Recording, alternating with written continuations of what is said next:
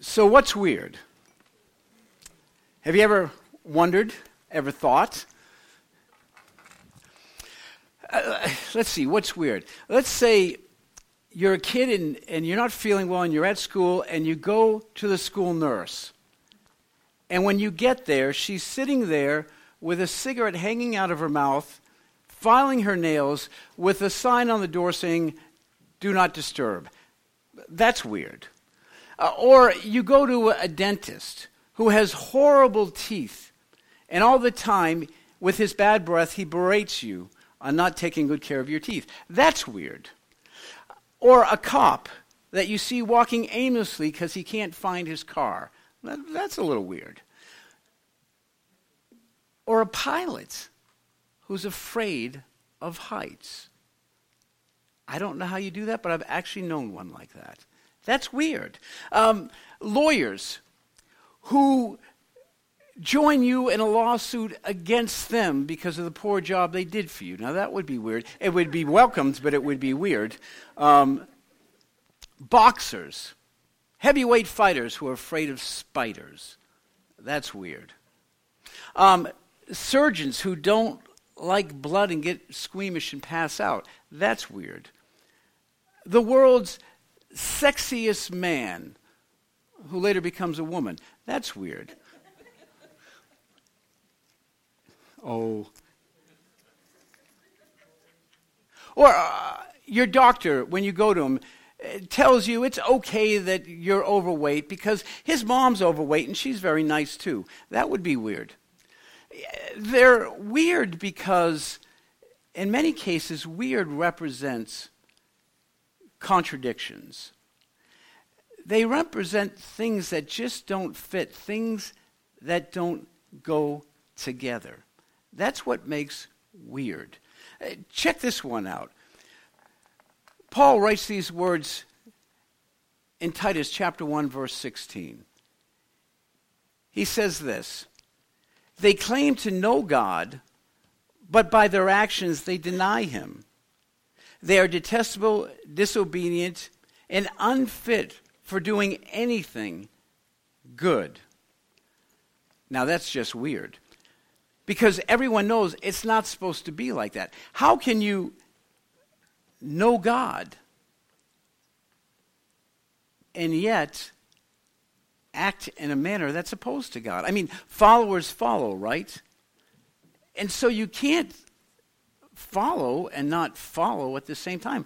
That's just weird.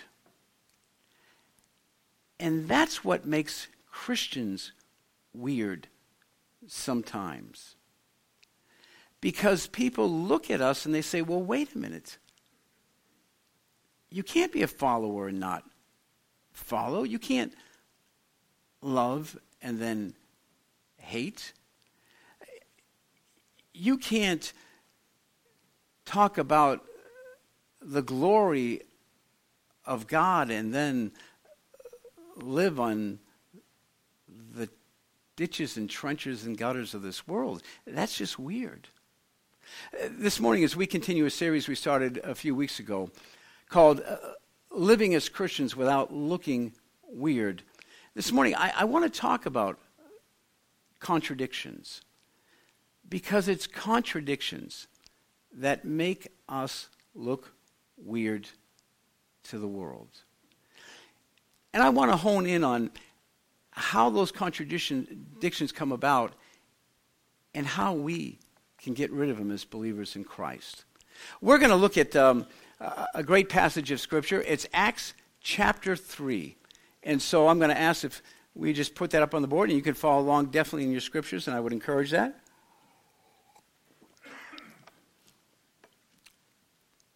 Acts chapter 3. Now, let me tell you something a little bit about the book of Acts. Because the book of Acts is really the record, the recording of when weirdness began in the body of Christ. I mean, really, I mean, when you look at it, in fact, it's a recording of, of when weirdness began in the best sense of the word and in the worst sense of the word.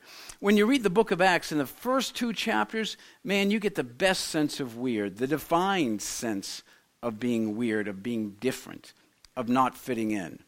But after Acts chapter 2, then it becomes a mixed bag. You see the good weird, but then you see the bad weird. You see the weird that human beings, with their human natures, not only act depraved, but believers in Christ, instead of living according to their new natures, live according to their old natures in just horrific ways. Well, this is a great book because when you study Acts, all you see is weird. From the very beginning, Jesus meets us in the resurrection. We're told that Jesus was on the earth for over 40 days, sharing with his disciples, making himself known to over 500 people. And then he took them up to the Mount of Olives and he ascended into heaven. Now that's weird. You don't see that every day. In fact, it was so weird that after he ascended into heaven, they just wanted to camp out there. They didn't even want. They just said, "This is too cool. We're just going to wait for him to come back and get us." And then angels descended upon them and said, "What are you doing? Go, get, do what he told you to do." And so the disciples leave, and they go to Jerusalem, and all of a sudden the Holy Spirit descends on them and in them. And they begin to just become transformed. In fact, as they're speaking, they start speaking in different tongues, and, and people rush to them because they can't believe what they're hearing. and on that day, Peter, who is known as the person who denied Christ and was the one who ran away, gets up and he preaches to the people of the glory and power of the resurrected Christ. And he becomes so persuasive that over 3,000 people repent and give their lives to God in Christ. Now that's weird, but that's weird in the good sense of weird. And that brings us right up to chapter 2. So, uh, if you can read along or follow in your Bible, look what we read. One day, Peter and John were going up to the temple at the time of, uh, at the time of prayer at 3 in the afternoon. Sorry, that's kind of off a little bit. Now, a man who was, uh, boy, I can't even read that. Let me turn this way. Um, now, a man who was lame from birth, and we got it again, um, was being carried to the temple gate called Beautiful, where he was put every day to beg from those going into the temple courts. Now, uh, let me tell you what, what we have here. So, Peter is going to the temple to pray, and it's three in the afternoon. Now, that's a little off for people living in Jerusalem at that time because it's pretty much a Romanized culture, but there are still good, faithful Jews but Peter isn't just Jewish anymore. Peter's a believer in Christ. And he's going to the temple of the Jews and the temple of God to pray to God, but to a God that they're not fully realized or have fully come to realize. They're going to a temple where they're worshiping the God that has been made manifest to a bunch of people who don't believe it to the people around them, I'm sure Peter and John looked pretty weird. And, and here's the thing when they get there, when they get to what's called the beautiful gate, they see this beggar who's placed there to beg people for money. Now, the thing about the gate is the gate is ornate. It is made of uh, gold and silver, and what a weird backdrop to put somebody to beg for alms, to beg for money, to beg for food. You would think that the religious establishment would have cared better with all of what they had as their resources. But they don't. In fact, the man is taken there every day because the Jews who would go in understood that it was considered meritorious to give alms to the poor. So it was part of their ritual to give to show how righteous they were before God. That's weird because God doesn't care about that kind of righteousness. You don't earn your pass into the kingdom by doing good things to look good. Peter and John show up, and the man sees him. Look what we see in verse 3. When he saw Peter and John about to enter, he asked them for money. Peter looked straight at him, as did John. Then Peter said, Look at us. That sounds a little weird, doesn't it?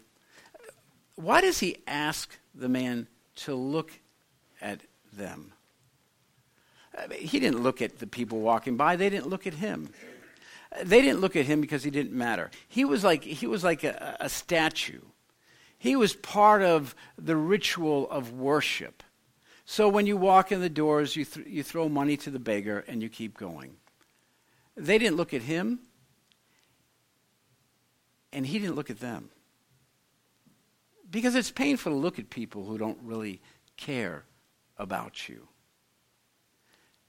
And Peter and John were fully aware of it. They weren't going to do weird anymore. And so they look straight at him and they say to him, Look at us. Because you matter. Because you're equal. Because in God's kingdom, there's nobody who's weird in the definition of being outside of the ability to receive his love. See, that's weird, but that's weird in the good way of weird. So the man gave him his attention, expecting to get something from them. Now, that's weird. Why is that weird? You would think this, this man would appreciate this opportunity for intimacy. You think he would be at that place of saying, you know what? Finally, somebody cares about me. But he doesn't care anymore. He's, he's become too callous by people who don't care. All he wants is what he usually gets, what he usually expects. Isn't it interesting that we can get to the point that we can go through life expecting very little? Very little from God, very little from the people of God, and isn't even more weird that sometimes the people of God meet our expectations and give very little? Then Peter said, Silver or gold I do not have, but what I do have I give you. In the name of Jesus Christ of Nazareth, walk. Taking him by the right hand, he helped him up. Now look at this. And instantly the man's feet and ankles became strong. He jumped to his feet and began to walk. Now, most commentators see this as poignant and significant because remember, who's writing the gospel? Who's writing the book of Acts? Luke. And Luke is what? A physician. And Luke is being very, very specific here as he's describing the events. And instantly, they help him up with the right hand, and instantly, the man's feet and ankles become strong. So Luke is telling us that there was something wrong with this man. It happened at birth to the point that, that his ankles and feet couldn't even move together. That uh, maybe something uh, in between in the joints was off, but, but there was deterioration to the point that the chances of this guy ever walking again, it was not going to happen. Now, can you imagine as Luke wrote this as a doctor, he must have just been smiling and saying, That said Jesus. And none of this makes sense. It, it, it, would, it would be like me having someone just walk up and, and, and, and hold me for a second. And then everything on my x ray disappears. And my back just goes perfectly straight. Yeah, that's weird. But that's weird in the best sense of the word. Then he went with them into the temple courts. And the lame don't go into the temple courts. Because in Judaism, anyone who was broken, anybody who was seen as unfit, wasn't allowed to get that close to God. But you see, he's no longer unfit because he's no longer lame because something very special has happened. Walking and jumping and praising God. When all the people saw him walking and praising God, they recognized him as the same man who used to sit begging at the temple gate called Beautiful. And they were filled with wonder. And, and the word amazement should be there. Uh, when Peter saw this, verse 12, he said to them, Fellow Israelites, why does this surprise you? Now, I want you to pay close attention right now because we're going to focus in on what we've been talking about, how it happens, and how we move away from it. He says to them, Why does this surprise you? Why do you stare at us as if by our own power or godliness we have made this man walk.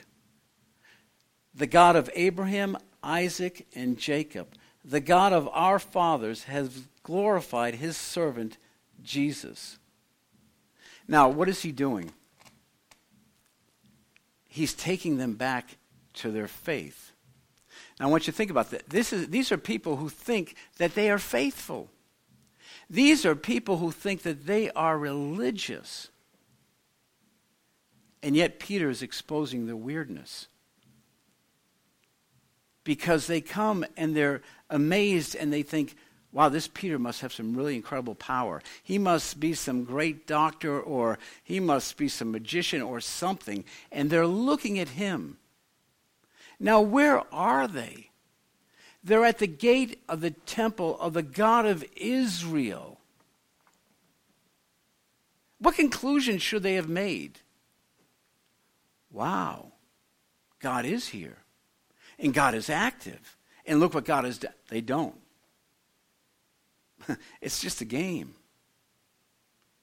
They look at Peter and they think, How'd you pull that off? What'd you do?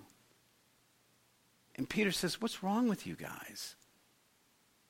You think it's about man. You think it's about our power. It's not.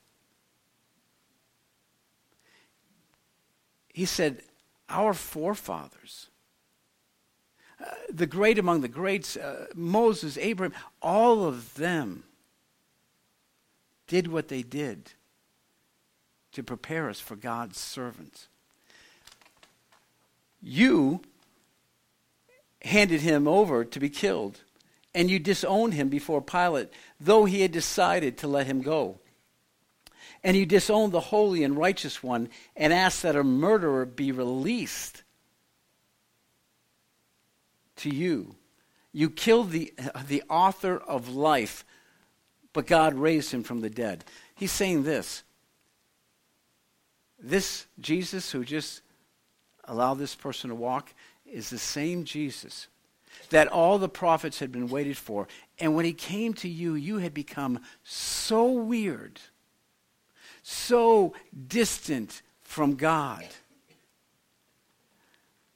that when your faith became fulfilled, you tried to kill him.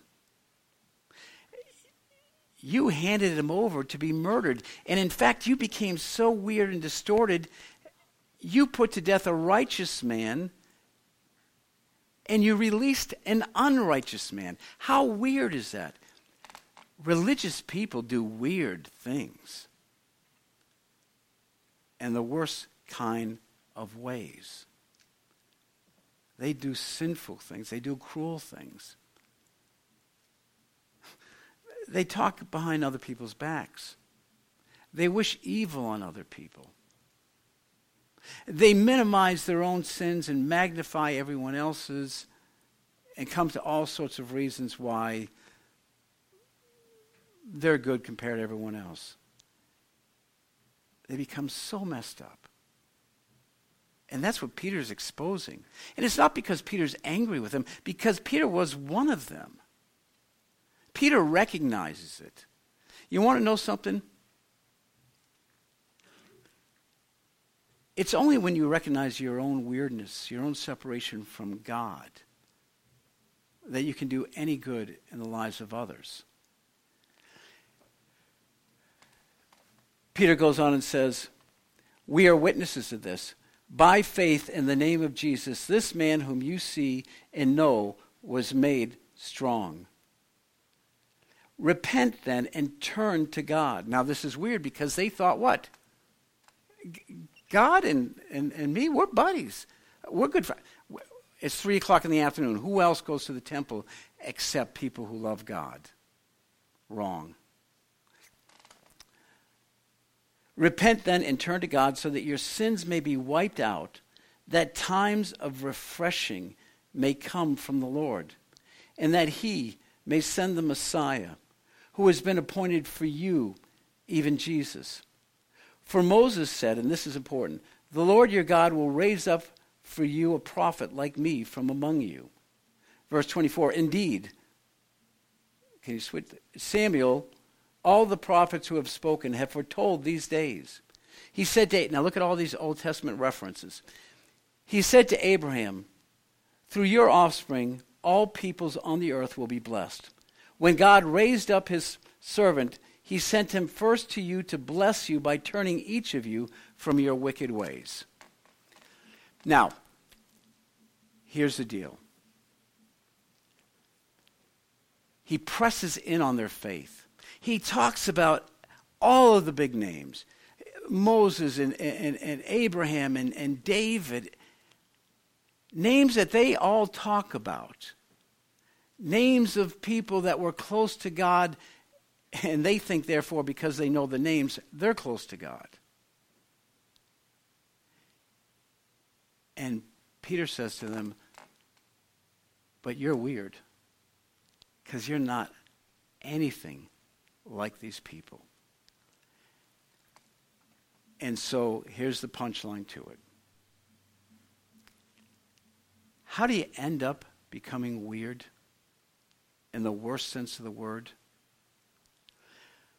When you no longer hold to the power of God and instead make the problems of people bigger. When you no longer hold on to the power of God, but you make the problems of people bigger. You see, here's the deal they worshiped the God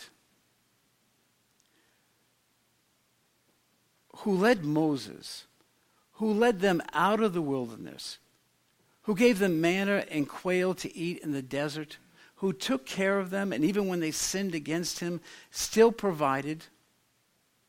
The God who gave them the promised land, and even stopped the sun for Joshua in his battles. The God who gave them a king who slayed giants and was victorious over all the other nations. They worship a powerful God. But you know what happened? They began to focus more on the problems of people instead of the power of God. And so here's the deal. Whenever you focus on your problems over God's power, you know what will happen? You'll start to come up with sinful solutions. And you'll be religious, but you'll start becoming weird. You'll talk about God. You'll talk, as, as Paul said in Titus, they have the, for, the form of godliness, of righteousness, but they're not. They're unfit for anything good because they have the name of God, but they don't have the power of God. And because they don't have the power of God, they just create their own solutions. And so when they're unhappy, what do they do? They drink. When they're lonely, what do they do? They turn to pornography. They go to prostitutes. When they're angry, what do they do? They commit crimes. They beat their wives. When they're lacking something, what do they do? They steal from others. When their egos aren't big enough, they exploit their churches and twist the gospel. You see, Christians become weird when the power of God isn't as big as the problems of people. And so we rely on our own solutions and not God's power. And here's the thing we'll still say to everyone else in the world, we believe the Bible's true. We'll still say to everyone else in the world that, yes, we believe that God parted the Red Sea. Yep, we believe that Jesus took a, a few fish and a couple of loaves of bread and he fed over 5,000. We believe that. We believe that God, the God we worship is so powerful, he can raise Jesus from the dead. We believe it, but we don't. And so when it comes to our problems, we come up with our solutions that are sinful. And the rest of the world look at us and they say, these people are just weird. They are so, they are big hypocrites. They don't believe in anything they say. If their God is as powerful as the way they live, their God isn't overly powerful. They worry about whether their portfolios are going to still be around in a few years instead of letting go of what they have and feeding the poor. They spend their time envious of what other people have and doubtful over God's blessings. They talk a big game, but when you ask them questions about their God and what He's done, they can barely point to you a story in the scriptures. See, people look at us and they say, they're just weird. Now, is that every Well, Of course not. And the point of the story isn't just to sit here and tell you how weird you are. The point of the story is to remember this you don't have to be. The world needs us not to be. But the only way we can get there is simply by holding God's power as something bigger than all of our problems. Imagine if you did that. Imagine what you would look like if every time a problem came into your life, you just simply said, God's got it. I'm good. He'll feed me. He'll heal me. He'll help me. He'll comfort me. Because we're talking about the God who parted the seas. We're talking about the God who could take a few fish and some loaves and, and feed 5,000 people. He can feed me and take care of my family. We eat a lot, but not that much. We're talking about a God that can walk up to the lame and heal them if that's what his choice is. Imagine if we believe that God's power is bigger than our problems. The world would not look at us and say, Christians are so weird. When they come through the drive in, why don't they just turn down that crazy music they listen to and pay attention to the fact that they're trying to short us of money? Why don't they just leave a tip when they're in a restaurant? Instead of just a track telling them how to get to heaven? Why don't they care when they see hurting people? See, I think if we hold on to the power of God, yeah, we're going to be like Peter and John. They're off to prayer. They're off to worship God. They're off to grow in righteousness and holiness. But it's real. Because when they see a beggar, when they see an outcast, their faith becomes real because they believe in the power of God's love for that person. And that's what God wants. So, practically, how do we hold on to it? One, simply, you remember it. Remembering is important because we forget every day, don't we? How many things do you forget in a day?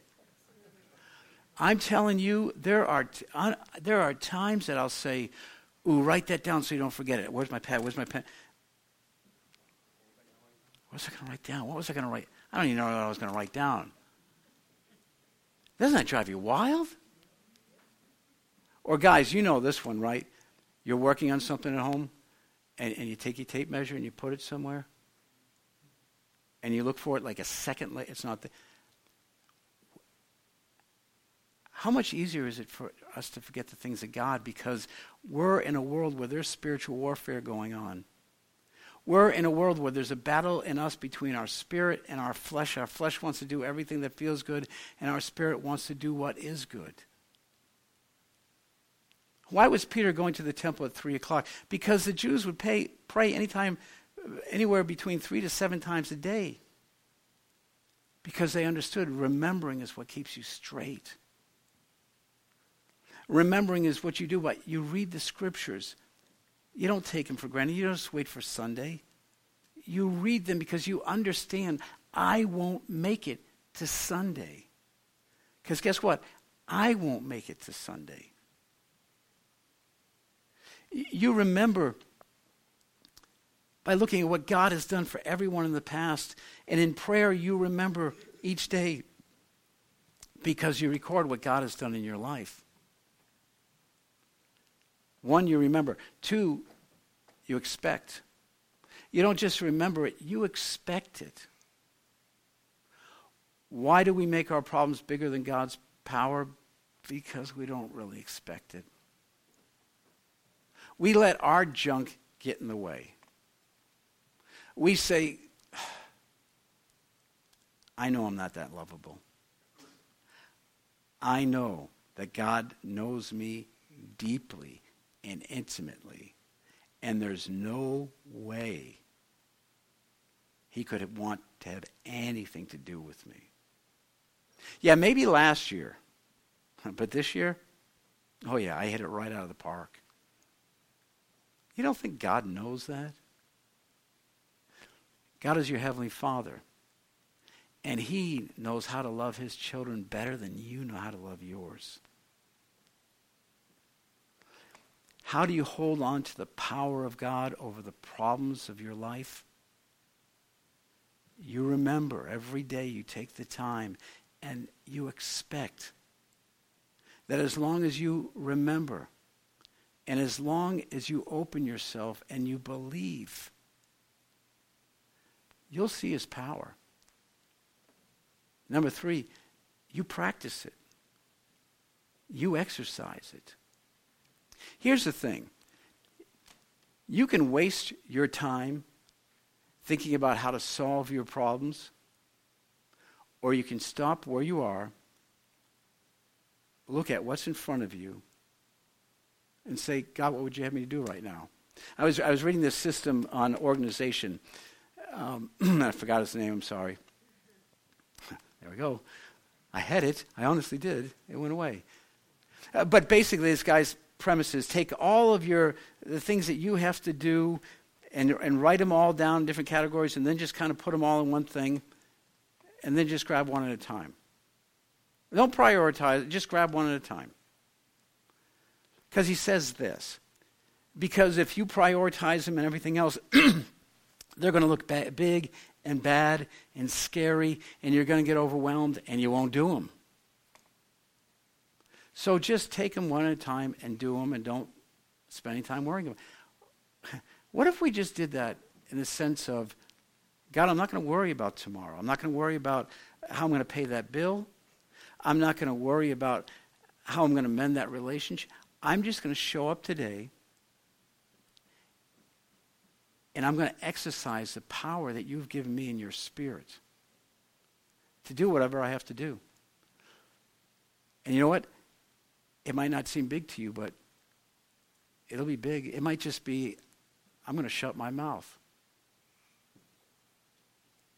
That might not seem big, but if it doesn't seem big, it's for you.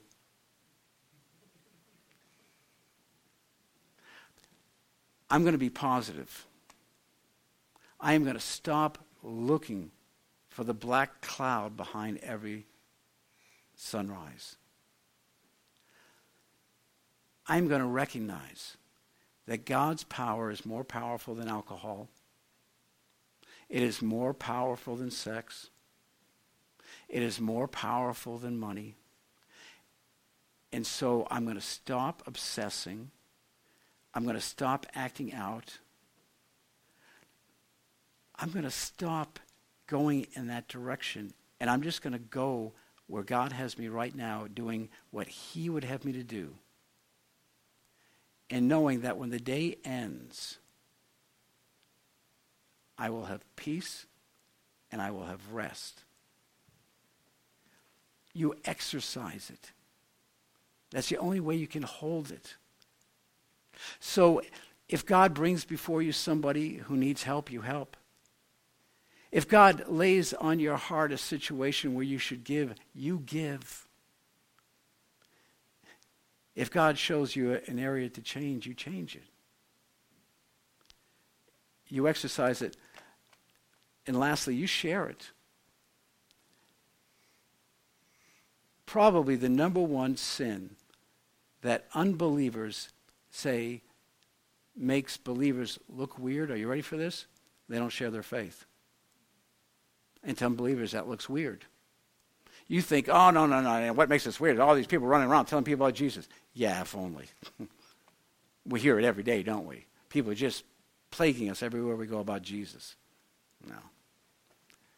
What's weird is your neighbors have gotten an inkling you're a Christian, but you don't say a word to them. In fact, they don't even think you like them.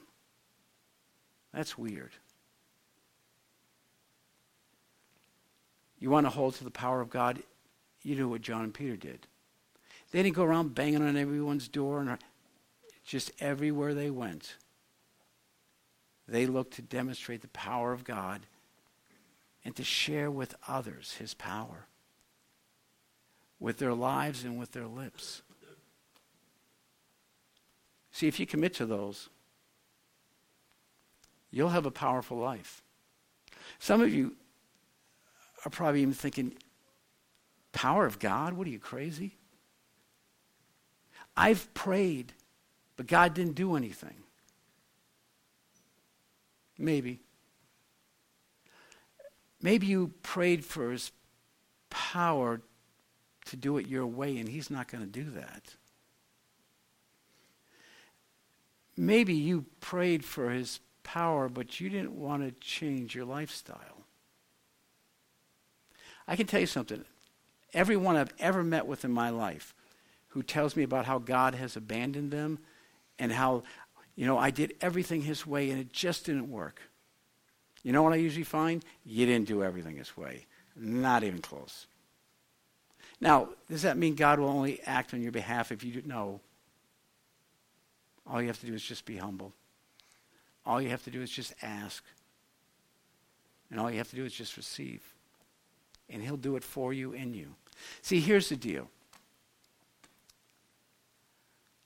We should be weird so much in the right way that other people around us would experience our love and they would see the power of God and they would say to themselves, Why don't I have that God? That's just weird. Please join me in prayer.